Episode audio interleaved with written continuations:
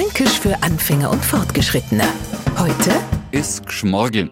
Fremde Gespräche belauschen, das macht man nicht. Manchmal allerdings bleibt einem nichts anderes übrig und man wird unfreiwillig Zeuge von Unterhaltungen in der Strasserboot zum Beispiel. Allmächt, was wird da alles gerät und dort ein Haufen Gschmorgel.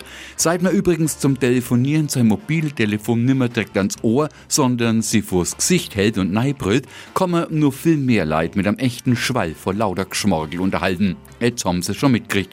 Das Gschmorgel ist jetzt nicht unbedingt ein Quell tiefsinnigster verbale Ausdrucksform, sondern eher das Gegenteil. Ein Geschmarri, inhaltsloses Dahergeblabber oder halt einfach überflüssiges Gelaber.